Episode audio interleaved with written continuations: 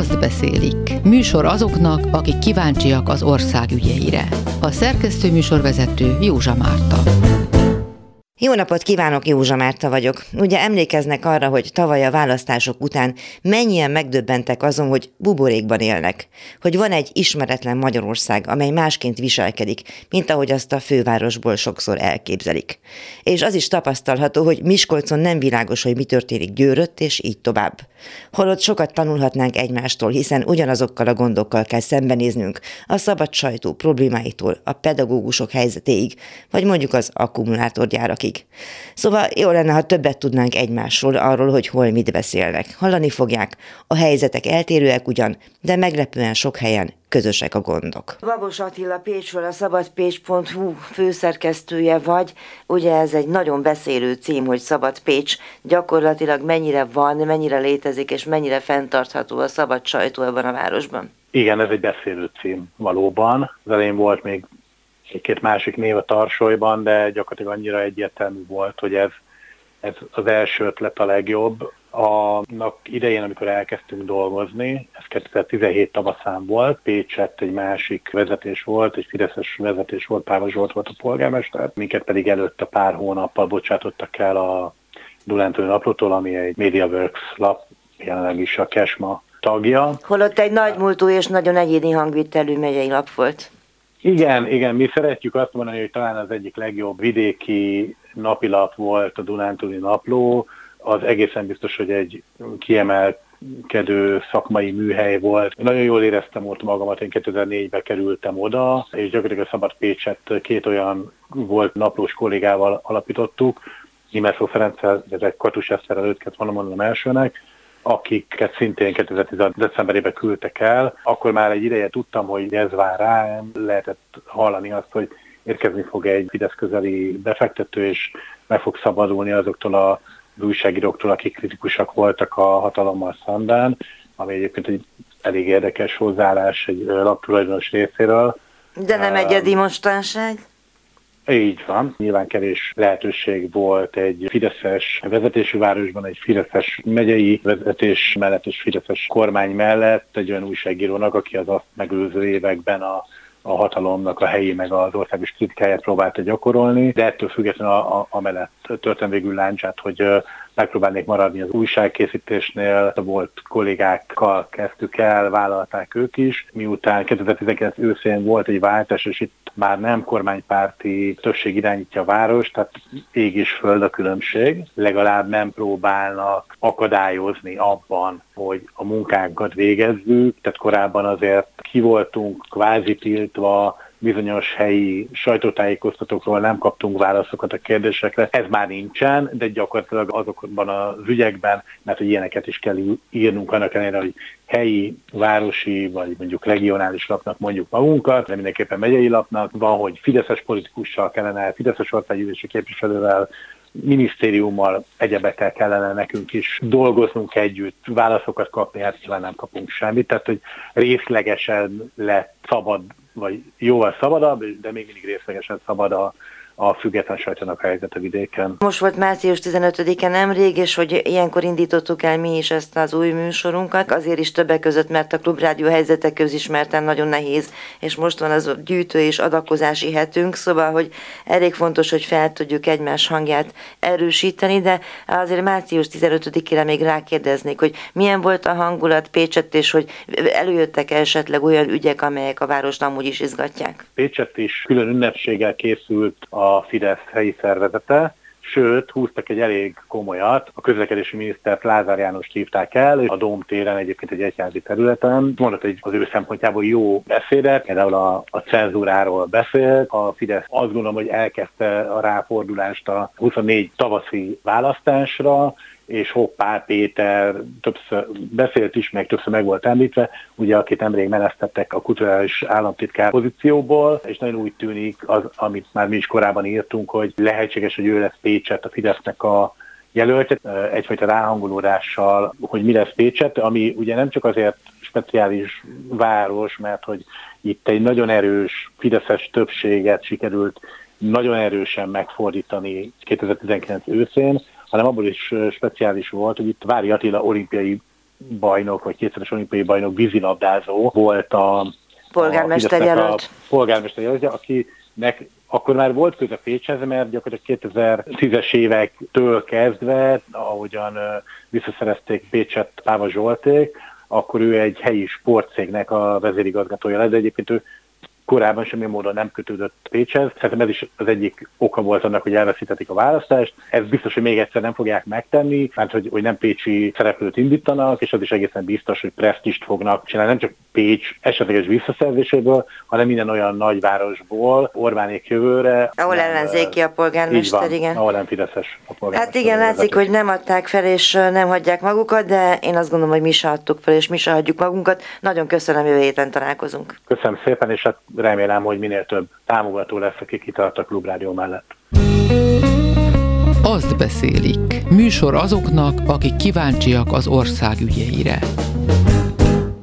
És akkor most Miskolcról beszélünk. Itt van velünk Betlen Tamás, a Borsot 24 munkatársa, újságíró kollégám. Mennyire érzed azt, hogy jól tudtok működni, hogy a sajtószabadságnak legalább egy kis szelete de hozzátok elér? Nem könnyű a, a mi működésünk sem, mint az összes többi vidéki független portálnak. A helyzetünk azonban talán annyiban speciális, hogy itt ellenzéki összetételő önkormányzat vezeti a várost Miskolcon, és nekik is rendelkezésükre áll egy városi média. Természetesen, mint minden megyében a megyei napilapok, illetve a hozzátartozó portálok által képviselt kormány vélemények közé kell nekünk elhelyezkednünk, és úgy gondolom, hogy ezt a szintet ezt tudjuk is hozni, illetve tartani, és azt gondolom, hogy talán ezért is szeretik a Borsot 24-et leginkább az olvasók. A legfontosabb probléma természetesen nem is az, hogy el tudjuk-e mondani a véleményünket, és tudunk-e függetlenek maradni, hanem éppen a klubrádió adománygyűjtése kapcsán is felvetődik a, a működési költségek erőteremtése, hiszen amíg a megyei média a kormánypénzeknek a milliárdjaiból épül fel és működik, a városi média is erősen rászorul, és elsősorban az önkormányzat támogatásából létezik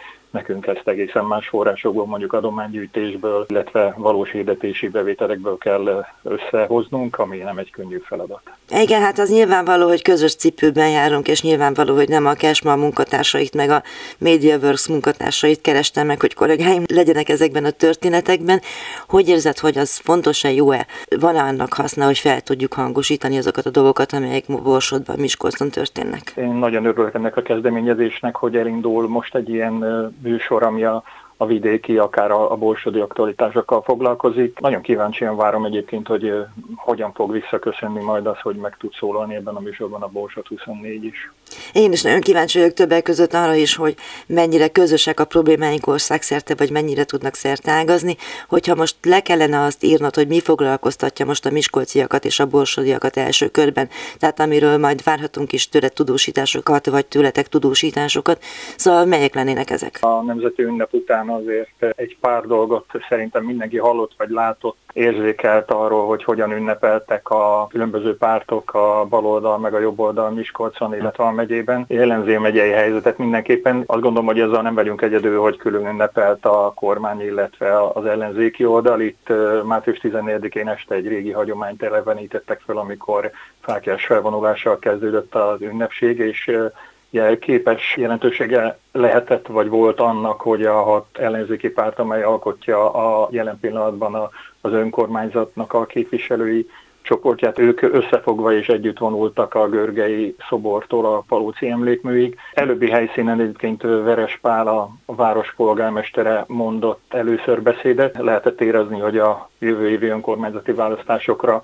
fókuszált, amikor szinte minden második mondatában az összefogás sürgette. Azt gondolom, hogy mindenki azért a szíve mélyén belátja, hogy nem nagyon van más út, hogyha meg szeretné tartani a város irányítását az ellenzék, mint hogy ismét összefognak, mint 2019-ben. És akkor el kell mondani, hogy hogy ünnepelt a kormány oldal. Itt szintén kedden kezdték az ünneplést Diósgyőrben. Fidesz országgyűlési képviselői, akik a városban mandátumot szereztek, de nem ők jelentették a legnagyobb eseményt itt a megyében, hanem Kövér László országgyűlési elnökének a monoki látogatása volt a talán a legkiemelkedőbb. Igen, ez azért is érdekes különben, mert hogy hallhatták már a hallgatók előtt, hogy Pécset például Lázár János volt a fő vendége a Fideszes ünnepségnek, és hogy láthatóan azokra a városokra, amelyeket szeretnének visszaszerezni minél inkább, azokra így ráfeküdtek, és mindenhol ilyen celebeket küldtek. Milyen olyan ügyek vannak, amiben remélhetünk majd tőled tudósítást, vagy tőletek tudósítást, mi az, ami foglalkoztatja az embereket? Az a téma, hogy a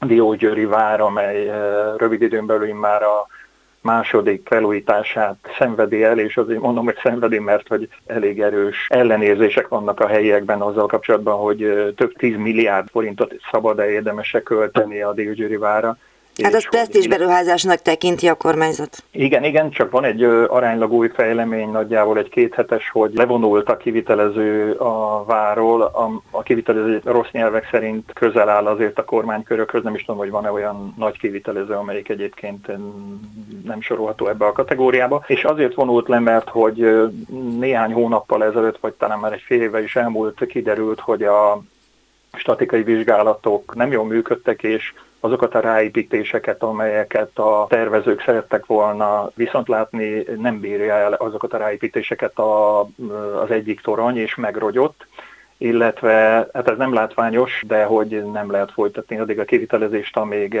ezt a problémát nem orvosolják, a, a probléma orvoslása pedig természetesen itt is pénzt jelent, de a erősen kivéreztetett és mindenféle elvonásokkal sújtott városban erre most kizár dolog, hogy akadnak 2 milliárd forint, amiben ez a dolog kerülne, úgyhogy elég erős padhelyzet alakult ki ebben a kérdésben, és sokan attól tartanak egyébként, hogy ez egy szégyene lesz az országnak, hogy az állam egyik legfontosabb kiemelt turisztikai célpontja a, a legendás Diósgyőri vár esetleg egy torzóként itt marad ebben az állapotában, és nem lehet tudni, hogy az a kerítés, ami most körülveszi a várat, az, az vajon eltűnik-e majd a, mondjuk a következő választásokig. Hát igen, meg hogy legyen majd, amit megint átadni, de hát se baj, mert mint tudjuk a Várkert bazát is minden héten átadták. Egy időben köszönöm szépen. Azt beszélik. Műsor azoknak, akik kíváncsiak az ország ügyeire. Szombathelyre kapcsolunk most. Szilágyi József, aki a Nyugat című lapnak a főmunkatársa, újságírója. Ugye március 15-e volt a héten. Ilyenkor mindig a sajtószabadság kérdése az elég nagy hangsúlyt szokott kapni. Nálatok mi a helyzet? Hogy működik a lap? Mennyire érzitek azt, hogy hát szabadon tudtok dolgozni? Szombathelyen kicsit más a helyzet azért, mint az ország nagy részén, ugyanis itt ellenzéki az önkormányzat. Velük azért korrekt a kapcsolatunk, ami azt jelenti, hogy gyakorlatilag azért kapunk választ a kérdéseinkre. Ennyi bőven elég ahhoz, hogy normálisan tudjuk dolgozni. Ugyanis Ezekben az időkben, igen? Az állami hivatalokkal, kormánypárti politikusokkal ugyanaz a helyzet nálunk is, mint gondolom az ország többi részében, hogy egyszerűen vagy nem válaszolnak a kérdéseinkre, vagy semmit mondó, sőt, nagyon ritkán kapunk akár még semmit mondó válaszokat is. Programokról sem tájékoztatnak minket, tehát gyakorlatilag ugyanabban a cipőben járunk mi is, mint a nem kormánypárti sajtó az egész országban. 15-e volt ugye egy csomó helyen tüntetések voltak, többek között hangsúlyt kapott ismét a pedagógusok kérdése, hogy e tekintetben nálatok történt-e valami? Különösebben nagy esemény nem volt itt, pontosabban most lesz majd szombaton, délután kettőkor a a főtérre hirdettek meg egy komolyabb tüntetést, amit ha jól tudom, akkor inkább ilyen diák szervezetek szerveztek. Mindenképpen ott leszünk egyébként, és tudósítunk róla majd. Volt már pedagógus tüntetés itt, hát hogyha itt egy ilyen 400-500 ember kimegy oda a főtérre, az már elég megtömegnek tűnik. Ha a pedagógusokról van szó, szóval ma kaptuk a hírt, hogy ELTE itteni gyakorló gimnáziumban, Bolyai János általános gimnáziumban 45 pedagógus sztrájkol, egy másik iskolában pedig ketten sztrájkolnak. Tehát gyakorlatilag azért látható szombathelyen is az az általános elégedetlenség, ami jellemzi a pedagógus társadalmat és a iskola valamennyi szereplőjét. Igen, valóban, és az elmúlt időszakban, főleg amikor ezek a nagyobb központilag ajánlott vagy szervezett megmozdulások voltak, itt szombathelyen azért alig volt olyan iskola, amely kimaradt ebből, talán csak az egyházi fenntartású iskolák nem vettek részt. Itt volt, ahol komoly élőlánc volt az iskola körül, több helyen is, például az itt viszonylag elitnek számító Nagy Lajos gimnáziumban is elég aktív itt a pedagógus és a diák közösség. Nagyon remélem, hogy a későbbiekben is követitek majd, és majd a Klubrádió is hírt tud ilyen módon adni arról, ami szombathelyen az iskolákban és másott is történik. Egyébként látod annak a hasznát, hogy megpróbáljuk veletek együtt felerősíteni ezt, ami szombathelyen történik, és hogy mennyire tarthat ez országos vagy nemzetközi érdeklődésre számot? Hát persze, majd meglátjuk, hogy hogy alakul, de ugye mindenki örül annak, hogyha a saját híreit szélesebb körbe is el tudja vinni. Azt beszélik. Műsor azoknak, akik kíváncsiak az ország ügyeire. Lékó Sándor van itt a Veszprémből, aki amúgy az ajkai szónak a főszerkesztője, de Veszprémet, Ajkát és azt a térséget is fogja majd képviselni a műsorban. Március 15-e volt ezen a héten, ugye ilyenkor mindig a sajtószabadságról szoktunk beszélni.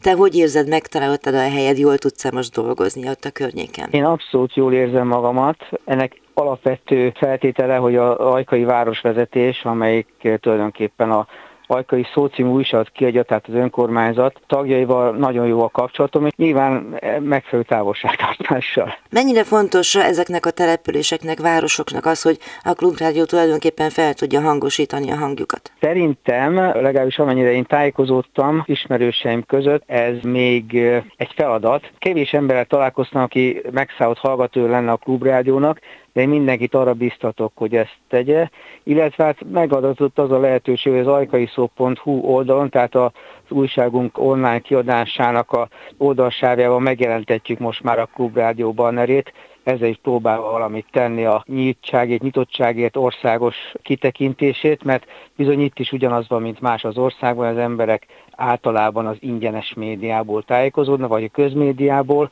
ami nem mindig eh, szolgál eh, szellemi fejlődésükre vagy épülésükre. Hogy finoman fogalmazzunk. Igen. Volt ellenzéki megmozdulás, hogy nézett ki az ünnep nálatok? Igen, volt egy ellenzéki megmozdulás Ajkán, ez március másodikára vezethető vissza, amikor bezárták ugye a Ajkai Kórház, Magyar Kórház sürgősségi betegellátó osztályát. Pontosabban törölték azt a kódszámot, amivel elszámolhatta volna a tevékenységét, tehát a vizsgálatokat, nem fért hozzá műszerekhez ettől kezdve, és így tovább, de az itteniek kitartó munkájának, és ezt értem a sebészeti betegellátó orvosai a szakszemélyzetére is, a városlakókra is, köszönhetően ugye úgy néz ki, hogy elmozdul a helyzet pozitív irányba. 15-én volt egy tüntetés Ajkán, a kórház előtt, egy szimpátia tüntetés, amit a DK szervezett, de nem csak DK-sok, helyi vállalkozók is, egyszerű betegek, vagy volt betegek, vagy lendő betegek is megjelentek rajta, és támogatásukról biztosították az Ajkai Kórház sürgőségi beteg osztálynak visszaállítását,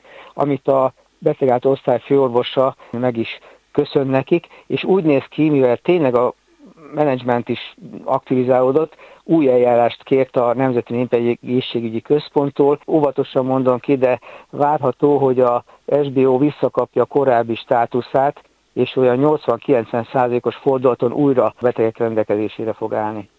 Nagyon szépen kérlek, hogy tartsd rajta a szemed, mert akkor a klubrádió hallgatói is rajta tartják majd a fülüket ezeken a történéseken. Köszönöm szépen, Igen. és jó munkát! És még maradunk Lékó Sándornál, aki már küldött egy interjút is.